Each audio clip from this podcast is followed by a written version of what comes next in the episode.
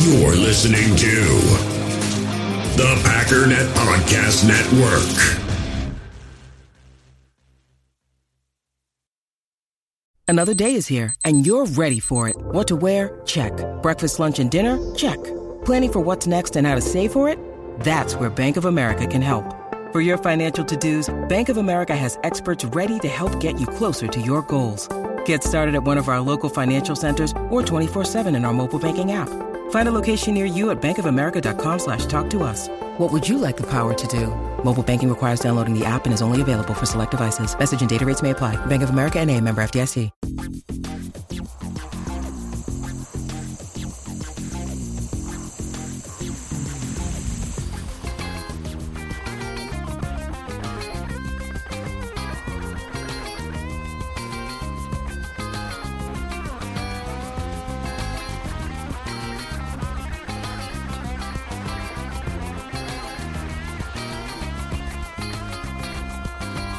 You're listening to Cheese and Packers, a project powered by the Packernet Podcast Network.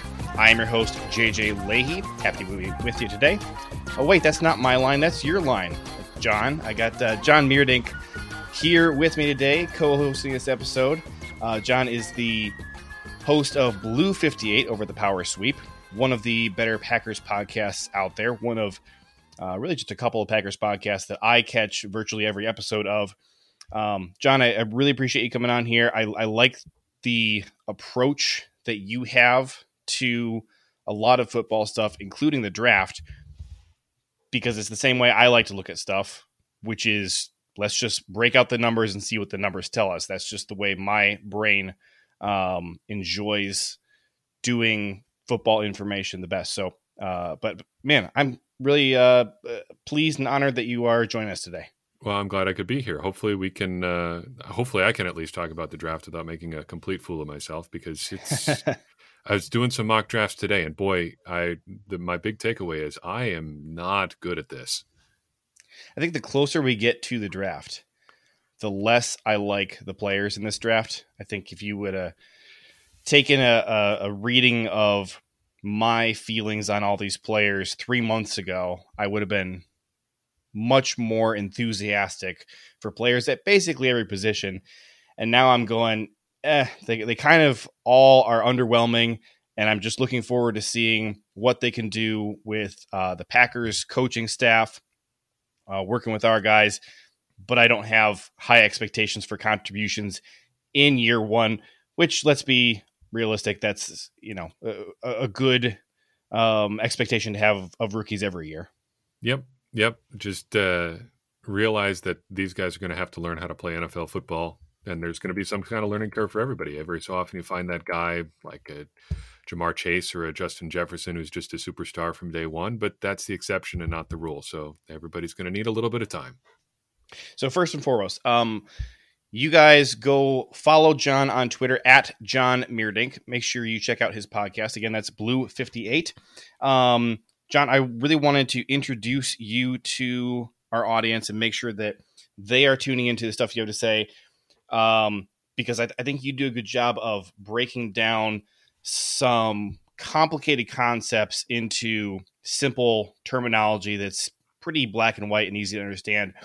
And so we're gonna we're gonna dive into uh, your draft rubrics. First of all, can you define the term rubric? Because most of us are not nerdy enough to use that term in our daily lives. Sure. I got to give a, a, shout out to old Art DeYoung back at Sheboygan County Christian High School, who used the word rubric almost every single day when grading our papers. Uh, in, I haven't used it since class. high school.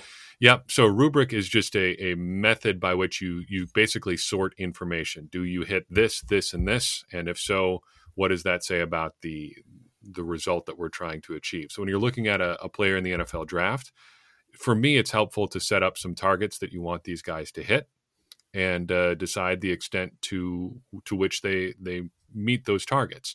So the rubric for everybody that I use is um, a, a three tiered system.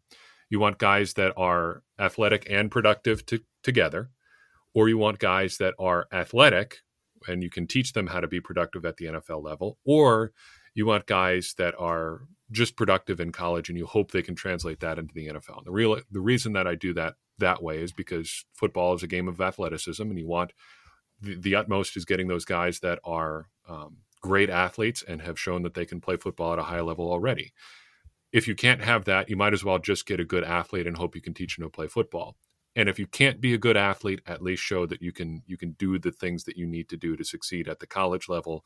Hopefully, we can find a small role for you in the NFL. What it means to, produ- to what it means to be productive is going to vary a little bit by position, but that's that's the general approach. So tier one is athletes who produced in college.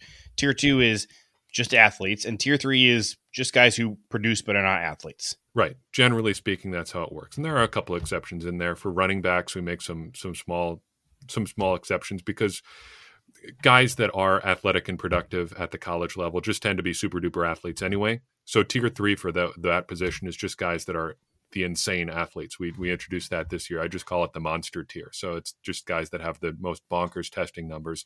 Maybe they're productive, maybe they're not, but you know one thing is is for certain certain you're drafting a hot rod there. So that, that's the general approach.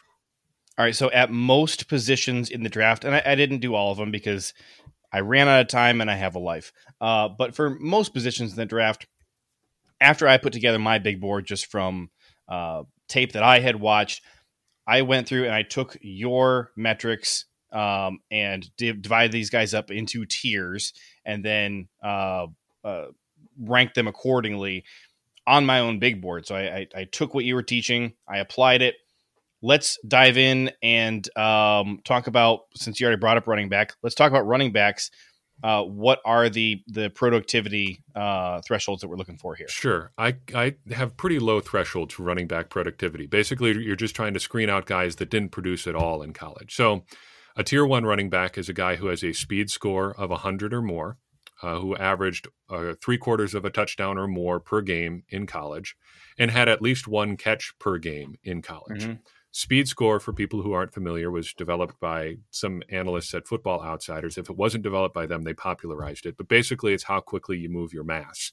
It, it rewards guys who are more thickly built and uh, can run fast. And that makes sense for for running backs because you don't just want the the willowy track star build. You don't want a guy who looks like Trevor Davis, uh, the former Packers wide receiver playing running back, because if you send him through the middle of the line, he's going to get broken in half. He wouldn't want to do that, and you wouldn't want to do that either. The other stuff is just basic, you know, basic screening stuff. You don't want a guy who's a phenomenal tester but was so dumb he couldn't get on the field in college. So it's it's just some basic, like, could you do some basic running back stuff? and uh, and we go from there. So if you if you want to look at that for running back, some of our tier one guys uh, for this year are uh, Breece Hall out of Iowa State, Pierre Strong Jr. out of South Dakota State, and one of my most interesting prospects in the draft, Rachaad White out of Arizona State. That's not the full list, but those are three of the I think the most interesting ones. Pierre Strong is an interesting candidate because he had the highest yards per attempt at 7.1 of uh, any of the guys that I ended up uh, deciding were worthy of including on my board. But then he struggled in a lot of other areas. So he was hugely productive, but he did have four drops in the receiving game. He had four fumbles. Um, his uh, pass protection grade was pretty low. Um, actually, overall, as a receiver, he graded out pretty low. Do you uh, take stuff like that into consideration when you're looking at this, or are you really just only looking at the positive production? I really only look at the the positives, um, and I, I, will fully admit that's a weakness in the process here. But just so we can get something on on everybody in the class, I try to do it this way. And and strong uh, at, to your point, there are some some significant drawbacks there. He's got a lot of great athleticism stuff. He's phenomenally productive, but in addition to the some shortcomings in the grades that you mentioned, he was also doing it at South Dakota State. So there's the question about you know can he project his talent from a, a, relatively small school into the NFL. At running back, I think you feel a little bit better about that than at some other positions because it's it's basically the same kind of responsibilities. You're mm-hmm. just doing against a, a, lower level of competition, but still, uh, he's put up some some really interesting stuff. Um, he's kind of in that sort of Aaron Jones mold, uh, not not quite a one to one comparison, but sort of that leggy, a little bit lighter side running back, but sure fast enough with a four three seven forty. Now, remind me. Uh, hopefully, you have this in front of you. Otherwise, uh, this is this question is going to be terrible remind me where Bryant Koback out of Toledo uh, fits into here because I remember um, you talking on your podcast about him being a guy who met a lot of the thresholds you were looking at, but the tiny school he played at was a big um, question for you. Right. So that's a, another good example of uh, where scouting needs to add a little context here. So Bryant Koback was a phenomenal tester. He had a relative athletic score of 971, was productive in college, uh, but he went to the University of Toledo and you know living in that area and actually working until very recently at the University of Toledo. I'm fairly familiar with their football program.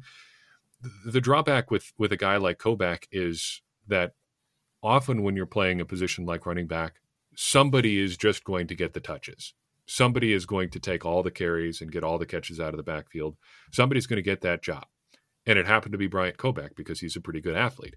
So he puts up all these phenomenal production numbers, and you got to take him with a little bit of grain of salt because he might be their only real offensive producer, and he's just getting fed the ball. I think on the running back episode, the example I used actually carried over from uh, Ryan Rosillo's podcast uh, talking about the NBA. You've got these guys who score 20, 25 points a game, and that looks great in the box score but it, they just happen to play for a team where they're right. the only six on a scale of one to 10, where everybody else is a four. Well, you're going to have that guy shoot because he's the only good one.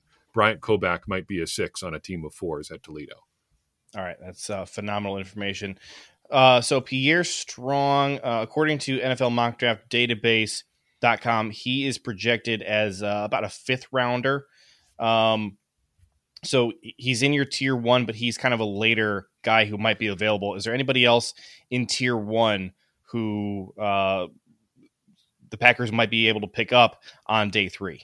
So if we're if we're talking about just those tier one guys, um, Rachaad White, I should mention, is is interesting too. He keeps sticking out to me because as I look uh, at what people have written out to me, written out about him, I can't get what they said at Pro Football Focus out of my mind when it comes to him. They called him a project at running back. And I don't think I've ever heard anyone described as a project running back before. Nope.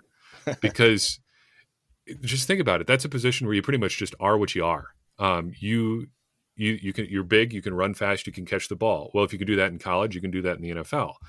Rachaad White uh, went was a I, I forget his exact journey, but I think he started at a D two school, then went to junior college, then ended up at Arizona State, uh, mm-hmm. for his final two years. He's only played 15 college games, but he was phenomenally productive there. He had 15 or he had 20 rushing touchdowns, two receiving touchdowns, 50 catches in those 15 games.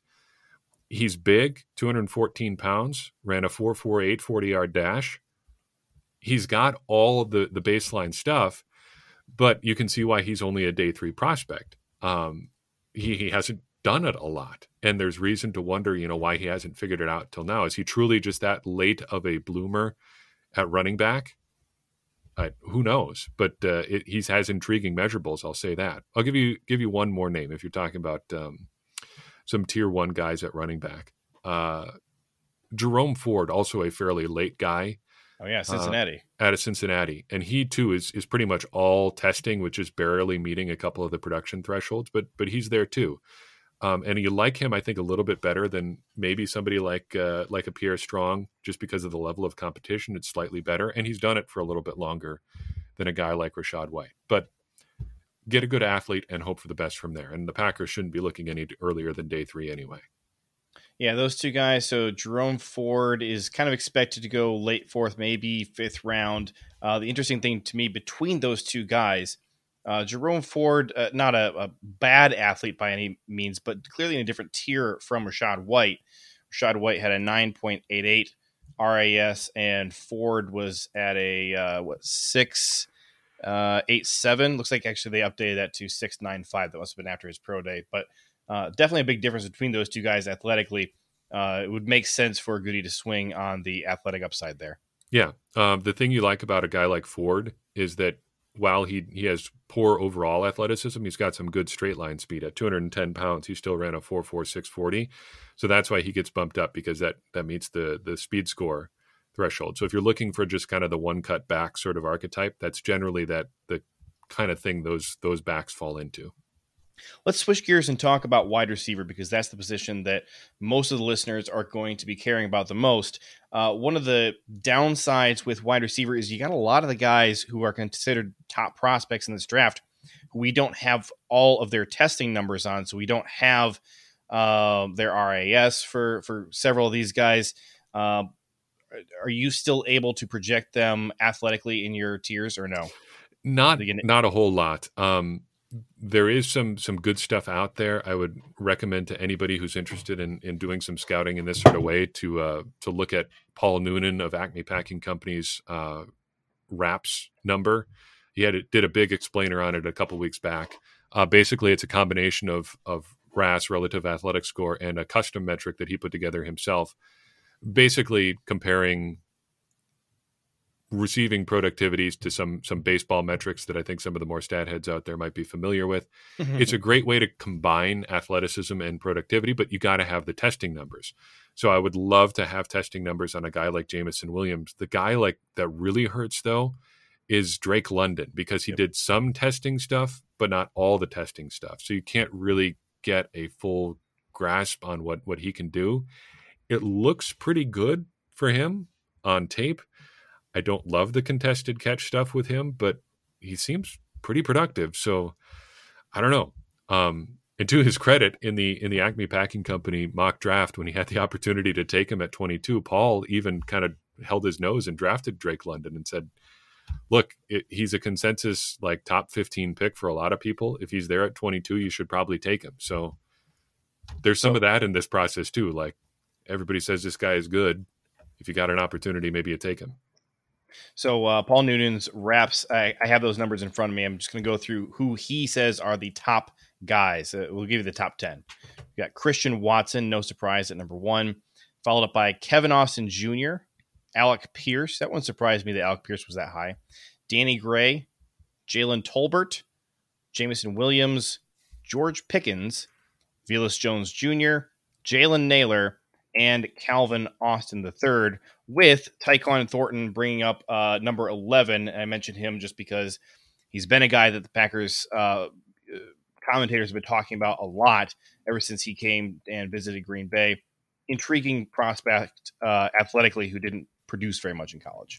Yeah, um, definitely an interesting, interesting prospect. I just as an aside on the receiver stuff, I'm really interested, and I, I don't have any kind of answer for this at what gives for the Packers. So we know that the Packers have been super interested in these big bodied receivers basically mm-hmm. since Brian Gutekunst took over.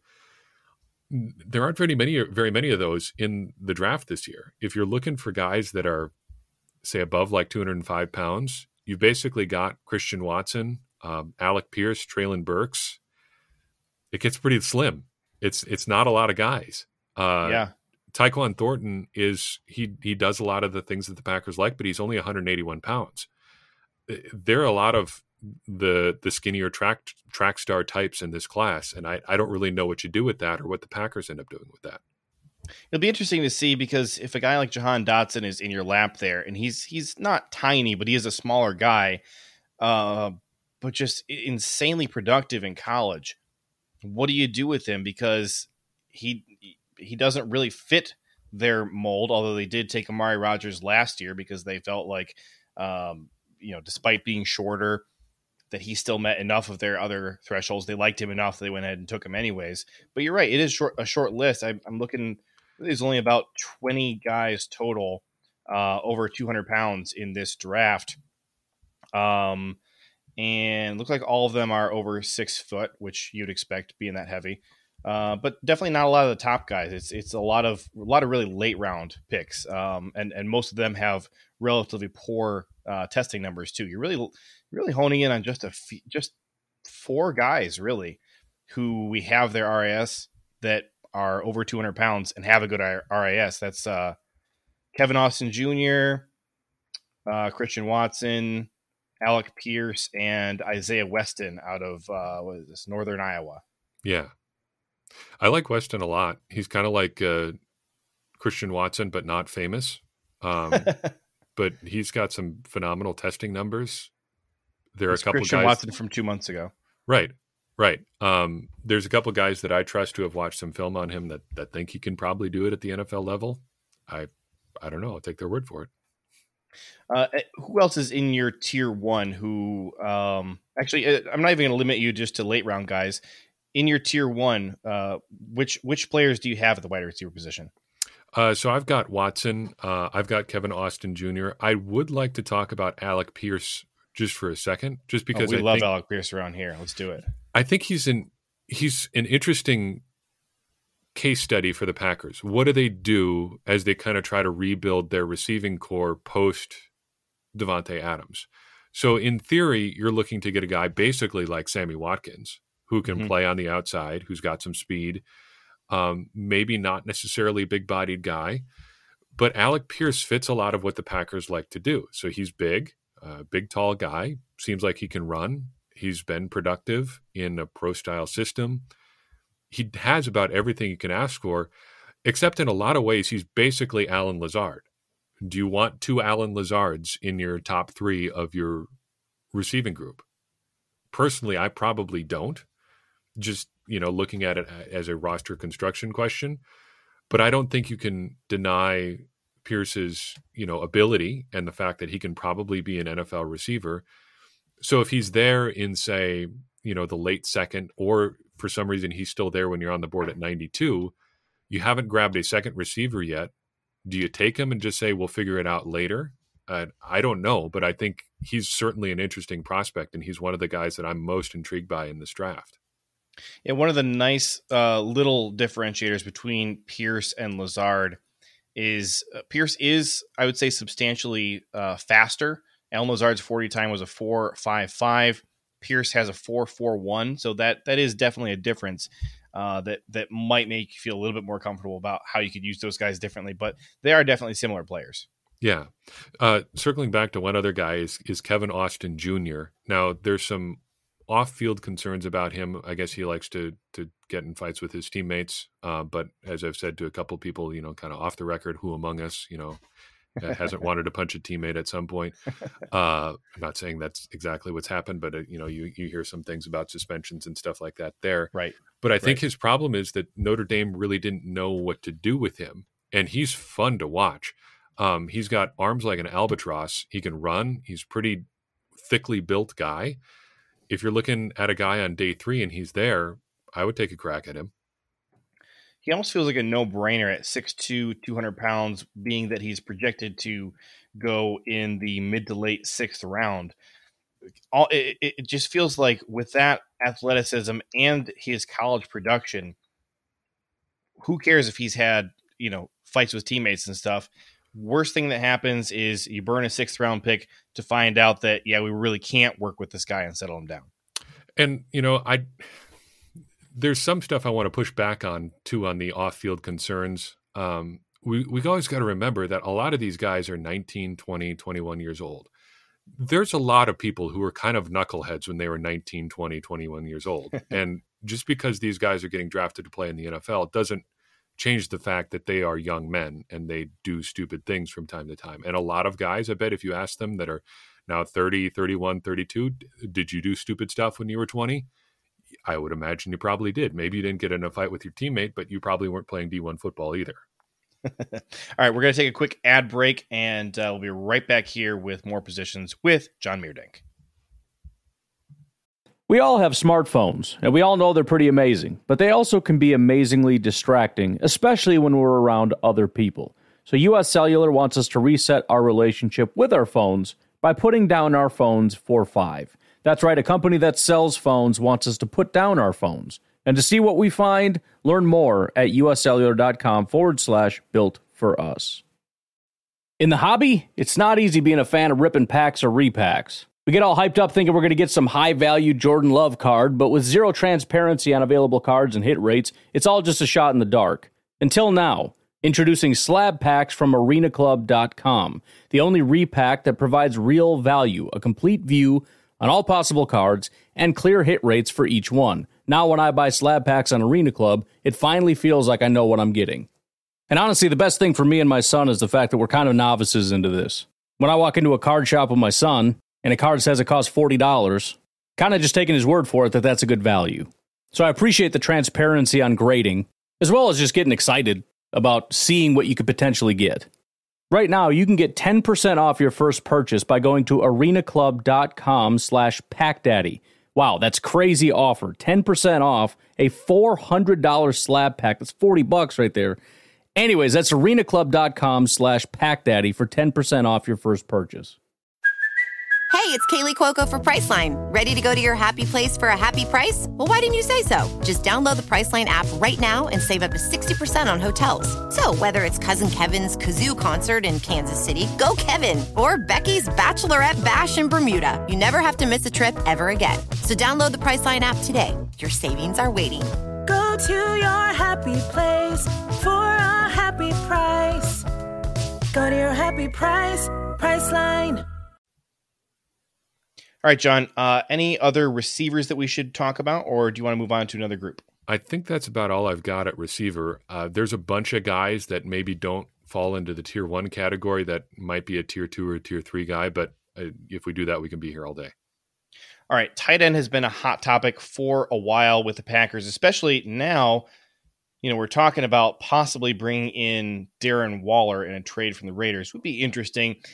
Either way, I think you have to add at least another body to that room, uh, given that you lost Jace Sternberger and Tonyan has uh, a pretty severe injury that is probably going to take a while to get back from.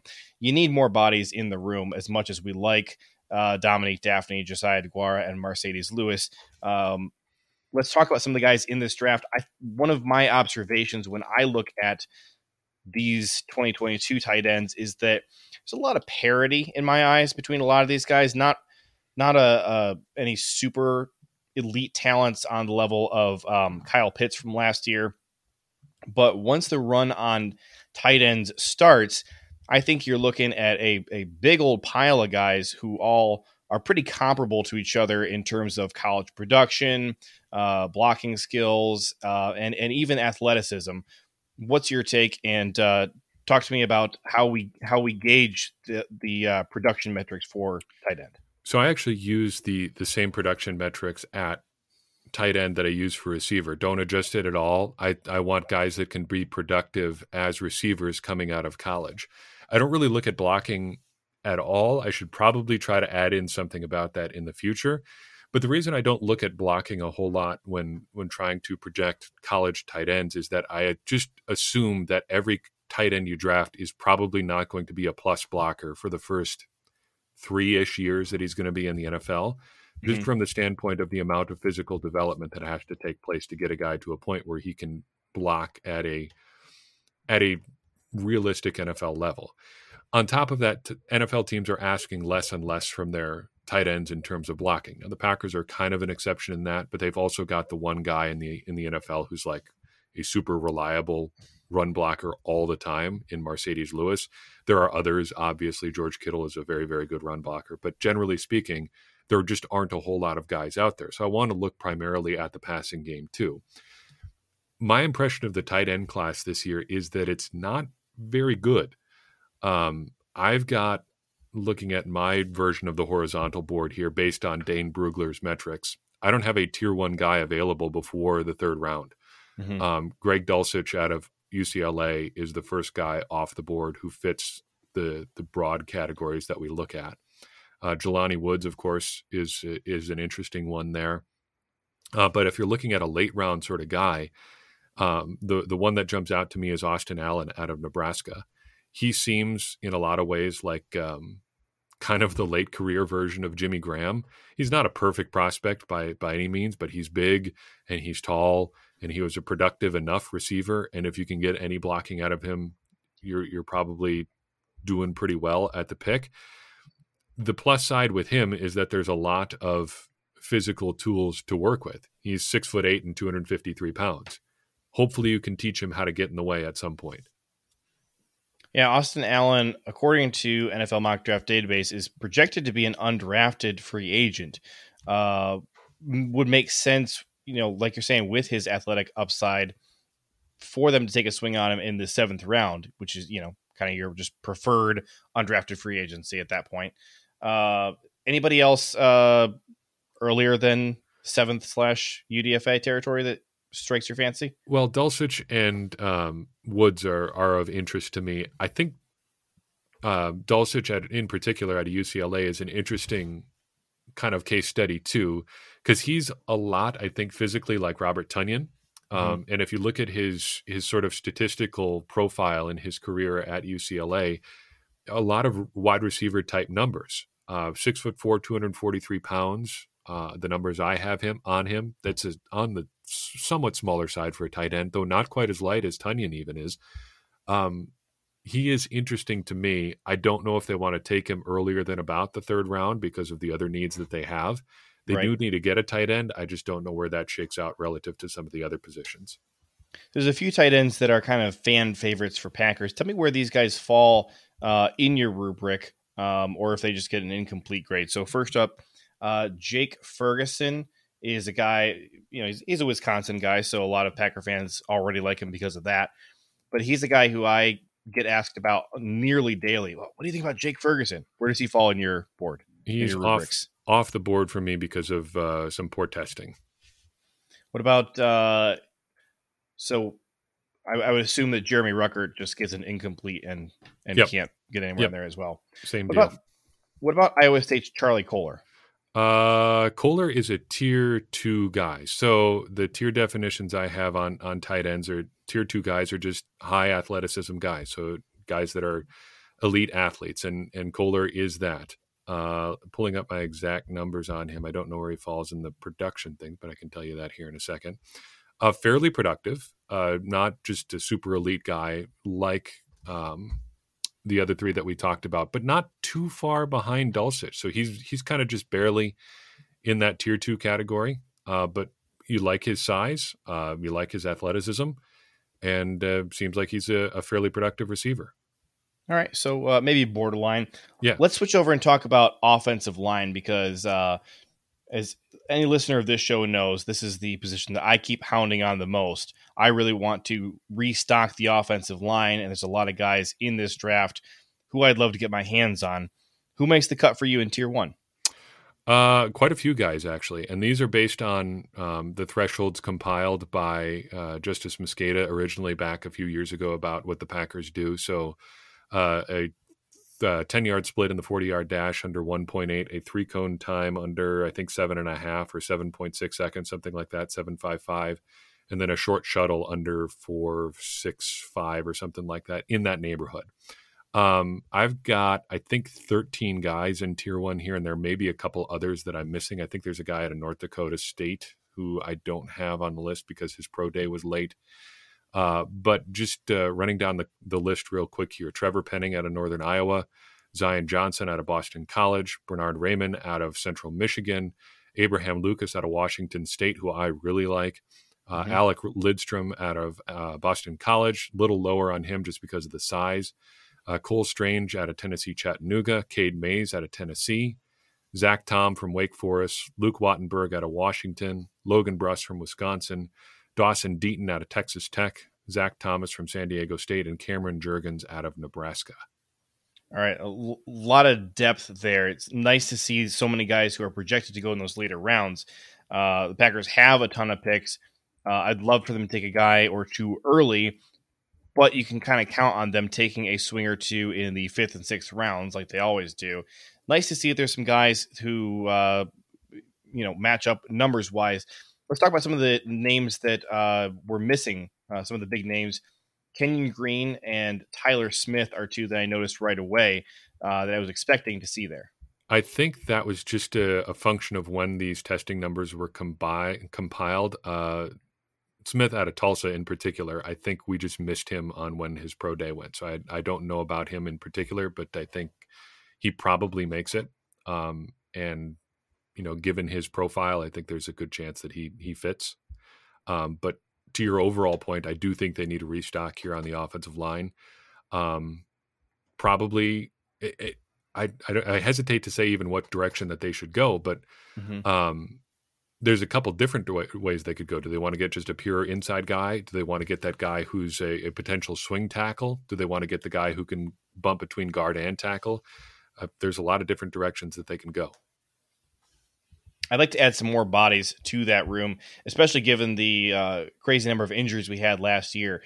You felt stretched so thin by the end of the year. It would just be nice to have more guys that you can lean on.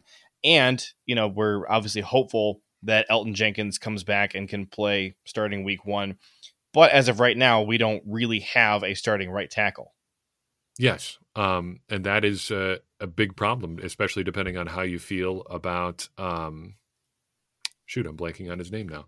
Uh, the big oh, left tackle. Nijman. Yeah, Josh, Nijman, yeah. Nijman. And I've been a banging the table for Yosh Nijman for a year now, and I just completely blank on his name. That's what happens when you have two kids.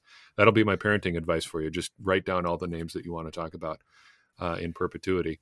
Uh, but I think Nijman probably can play on the right side. I wouldn't be sold on him. Obviously, the Packers aren't because they made kind of the the strange decision there in the in the playoffs to to go away from him and start the uh, the recently recovered Billy Turner at a position he hadn't played in over a year. So, um, yeah, uh, right tackle is a is a real problem there. I think you probably go with that guy who, you know, you feel comfortable enough with at tackle, and maybe he bumps into guard later.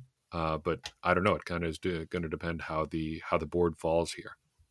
So, anybody at offensive line that you just really like a lot?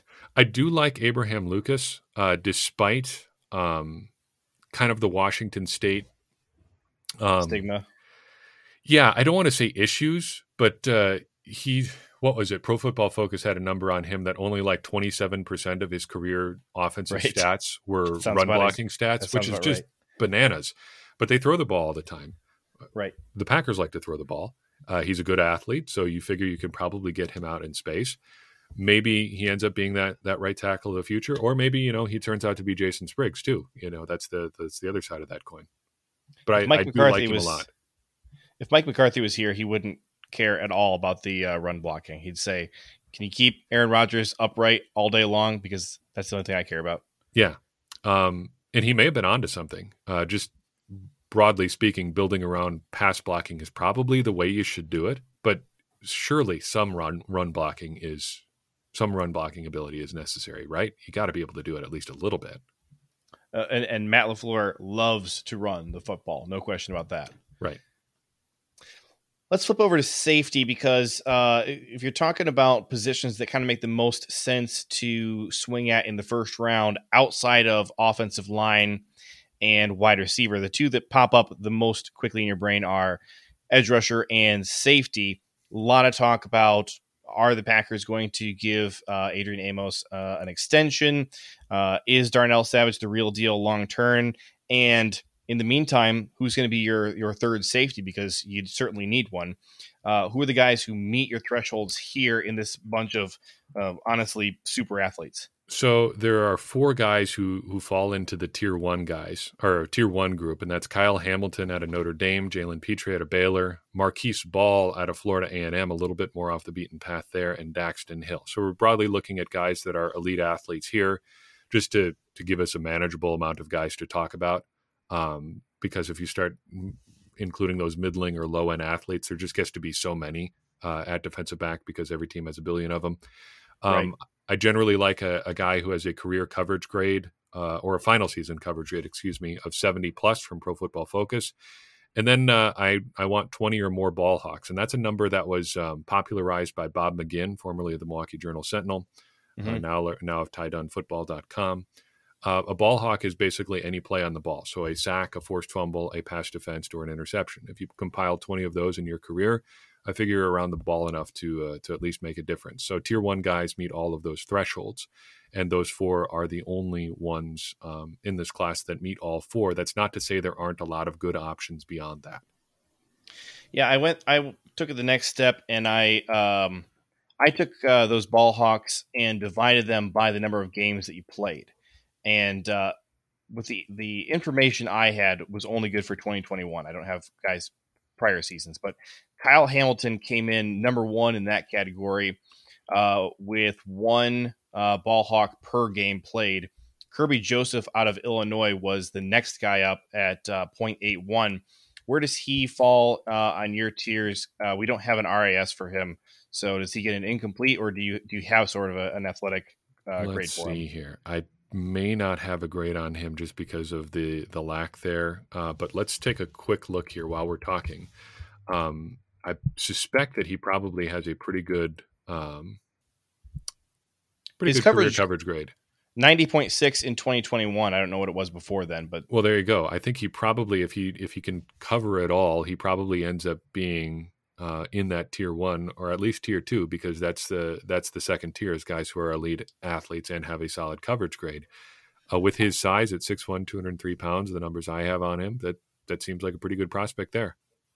Now, when you were giving us uh, your uh, qualifiers here for safety, um, you didn't mention uh, run defense at all. Is that uh, is that an element of the safeties game that matters a lot to you? Because Kyle Hamilton, for example, does not grade out uh, very well as a run blocker or ru- run run uh, defender. I don't spend a whole lot of time worrying about that. I think that's a teachable skill, especially Mhm. with how the Packers do it. Um, it's more about fits than about than about tackling. It'd be nice, sure, if anybody can come down and stick the running back one on one. But how the Packers do it, they do like to get their guys coming downhill. As long as you can slow them down and not be a liability as a tackler, I think you're you're okay. And and Hamilton in particular is just such a unicorn elsewhere that I think he, if you're if you're you know taking him off your board because of run stuff, you you might be looking for for things to to downgrade him on more than than anything else. Makes sense. Um, so uh, let's see. You said uh, Daxton Hill. Uh, where did you have Lewis Cine on on your tiers? So he's a tier two guy just because he lacks um, some of the ball hawk numbers. He's got, but you know they are pretty good. He he's all coverage, so no sacks, uh, no fumbles forced. Uh, but 14 passes defensed and two interceptions for his career, a solid coverage grade, and he's a good athlete. If you if you ended up taking him, I would have no problem with that. And then uh, did you did you already say Nick Cross's name? Nick Cross, I think, falls into the same category. Ah, yep, here I got him here. Um, so his coverage grade was only a fifty nine point nine, but he made Yep. a lot of plays on the ball. A little bit smaller at six foot two twelve, uh, but overall a good athlete. Um, I don't know if the, the Packers want to go back to Maryland, but that's something that you can't discount with the Packers either, is they tend to cluster some picks. So if they take a guy uh, from a given school, chances are within the next couple of years you'll see another guy off the board from that same school. What do you think about um, uh, positions that they that they would take multiple of in this draft? Gutey tends to like to double up on some of these positions. Um, in recent years, took two corners last year. Uh, always takes multiple um, offensive linemen.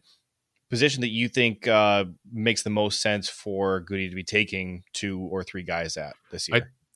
Uh, other than the obvious one at receiver, I think that's what Yeah. everybody would want him to do. I think it's probably more likely that he double dips, or maybe even more than that, on the edge. Uh, so if you're looking at edge rushers, maybe he tries to get a blue chipper early, um, Mhm. and then goes with maybe a little bit more of a project player later on. It seems like that's kind of how the draft sorts out too. So if you want the high end talent, you kind of got to get it early, and then see what you can get maybe later in the draft. Let's talk about about edge rusher. Um, so the uh, those the impact plays, uh, you know, that we called ball hawks for uh, the defensive backs. Do we have a name for that for uh, edge rushers? Yes. Uh, so I use a, a number called production ratio. It was developed by Pat Kirwan, the NFL analyst, and I think it was, he was a scout once way back in the day. Uh, but Mhm. it's it's uh, sacks and tackles for loss. Add them together Okay. and divide by the amount of games played. He figures a good defender should have a production ratio of one or better. I bumped that up to one and a half to really only focus on the the higher end prospects. So tier one guys um, have a relative athletic score of eight or better and a production ratio of one and a half or better. Uh, so if you're talking about those guys on the edge this year, it's a pretty deep class. Uh, Amari Yeah. Barno out of Virginia Tech, Kayvon Thibodeaux out of Oregon, Sam Williams from Ole Miss, uh, Jermaine Johnson out of Florida State, David Ojabo out of Michigan, uh, George Karlaftis out of Purdue, D'Angelo Malone out of Western Kentucky, and I'm missing somebody here too because he was qualified as a defensive lineman, so I didn't get him added into the edges later. Uh, give me a second and I can find his name, but he went to San Diego State. I remember that. Cameron Thomas. Oh, Thomas, yeah, Cam Thomas. 6'4", 267 out of San Diego State. Um, the raw numbers I had him, on him qualified him as a defensive lineman to start, but if you look at him as an edge, he still meets the the tier one thresholds by by a mile, actually. And then your numbers are for their whole career, correct? Yes. Yep. Yep. I, I put together the the same uh, number, but again, I only have access to 2021. Uh, so my guy in 2021 who graded out or who, who had the most of these plays uh, was Jermaine Johnson at four and a quarter per game in 2021. Um, one of the areas where he didn't do quite so well was in his pressure rate uh, on those uh, pass rushing plays. That's a stat that I really, really like for um, edge rushers. Kind of uh, ten percent is kind of the uh, the the bare minimum threshold. If you're below ten percent, I'm kind of not interested in you uh, as a pass rusher. Mm-hmm. Um, which uh, Josh Paschal is actually, uh, I think he's the only guy out of the uh, players who meet that 1.5 uh, threshold that you had who didn't have a 10% or better uh, pressure rate in in uh, 2021. Yep, uh, and I think there are some some legit concerns there. That's actually it, it's funny you mentioned that production or that pressure rate stat. Uh, that is the big concern I I have with Travon Walker too. Oh yeah, the, for sure. You can talk about him not um, getting some some of the counting stats just because of the guys who were around him, but he really wasn't getting after the quarterback at all in terms of a consistent down in down out basis. He was not producing pressure. You can you can we all know the limits of sacks and quarterback hits and things like that. He just wasn't affecting the passer a whole lot at all. He's got unbelievable testing numbers, but I think if you have some pause about him, that's that's totally justified. I actually took Travon Walker off my edge board and stuck him in with the defensive tackles just so that his numbers would not look so pedestrian. He graded out as the second worst edge defender uh, out of everybody who I considered draftable um, when I had him classified like that. Couldn't do that to him. I stuck him in with the, with the defensive tackles so that he'd uh, at least be, uh, uh you know, in, in, the in the better half of guys. But if we're talking about, uh, so you get the the one point five, um, uh, what did you call it again? Production ratio. Production ratio. One point five production ratio and uh, add in the pressure rate of 10% or better, really there's uh, one, two, three, four guys total who we don't have uh, athletic numbers for. And then really only one guy who is at uh, uh, two guys who are at an eight and a half or lower, which are Clarence Hicks and Michael Clemons. Everybody else in this group has really, really incredible uh, testing numbers. Mm-hmm. Really, mm-hmm. Uh, Oh, you know what? I forgot Kingsley Enagbare, seven point four. Not terrible, but not not elite either. Right.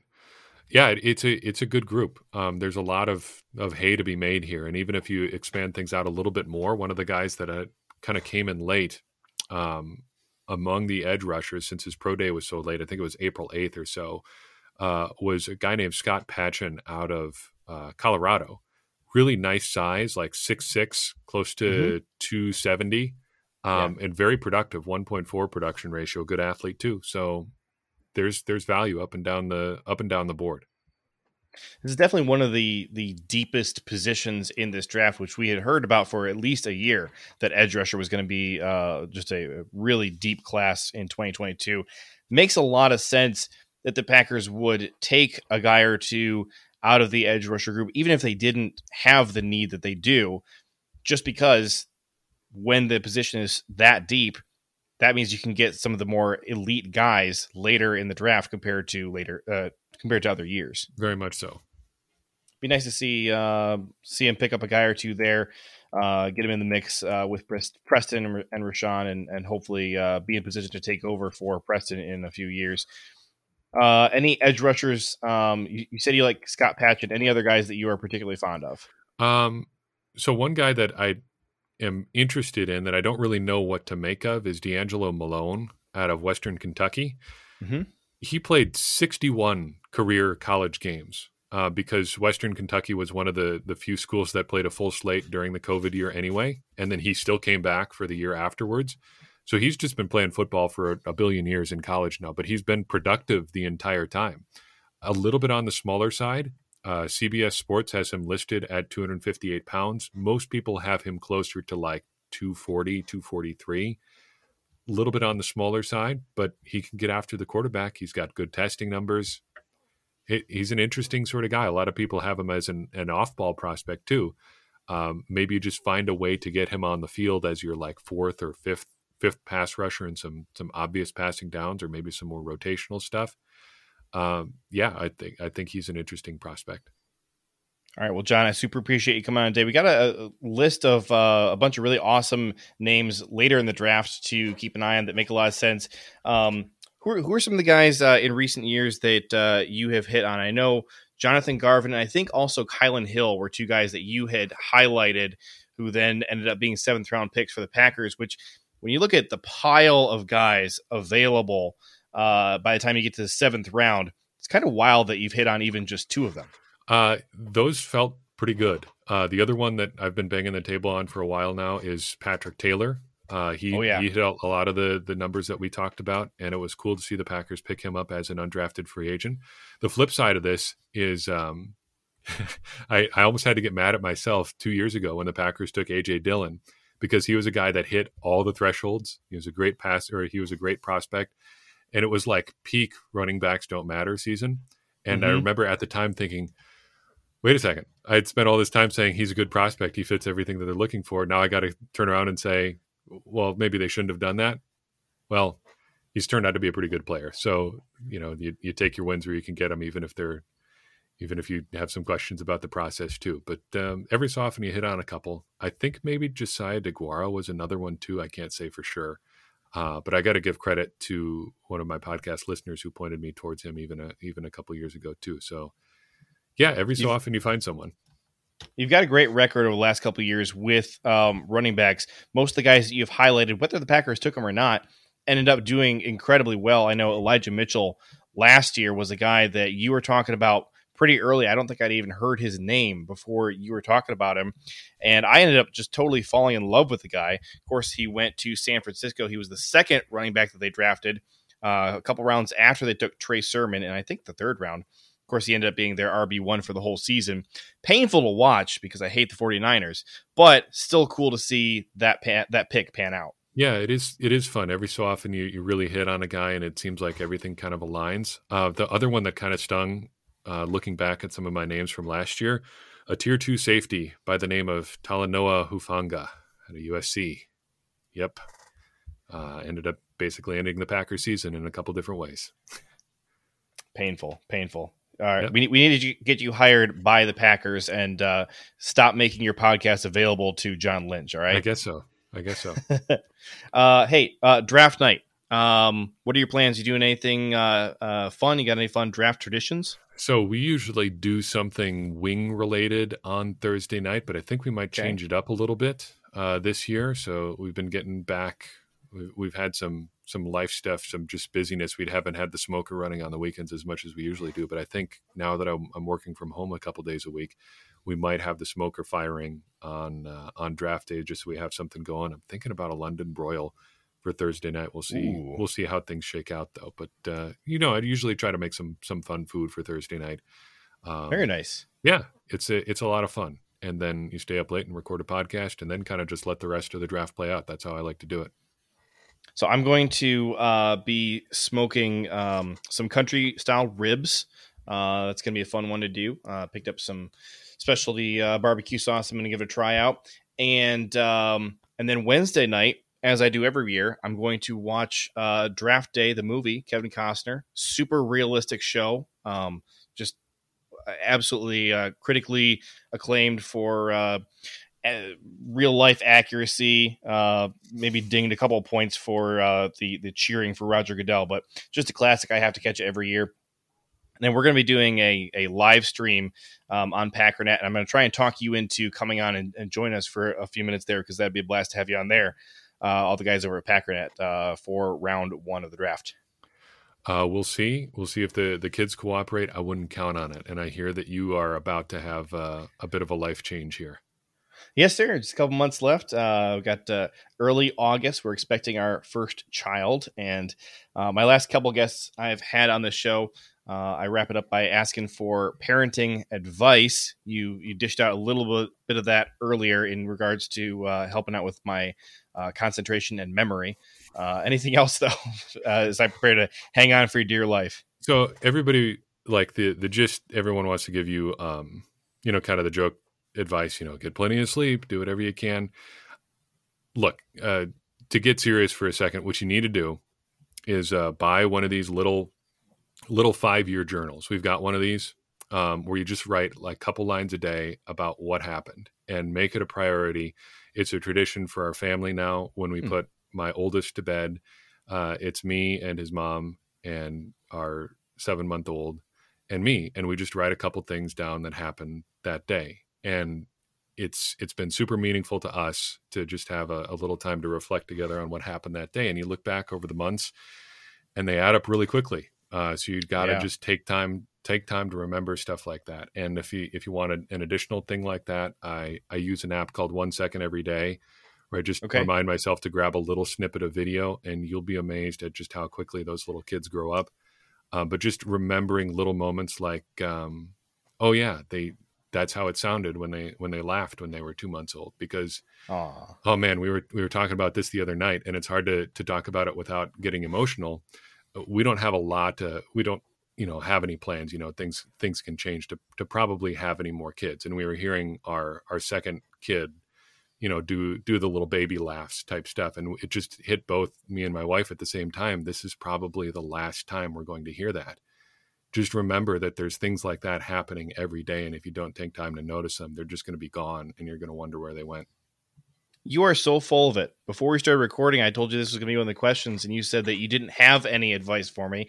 And here you come on, uh, dropping gold like that. I'm going to do that for sure, man. Thank you for the advice. You bet. You bet. All right, and thank you for uh, coming on the show. Love to have you back on here again sometime. Um, everybody, again, that is John Meerdink on Twitter and uh, Blue 58 podcast, wherever you listen to your podcasts. Uh, again, super recommend it. Make sure you check out at least one episode. You're probably going to get hooked uh, that's going to do it for us today. Uh, thank you all for listening, and I'll catch you next time. Bye bye.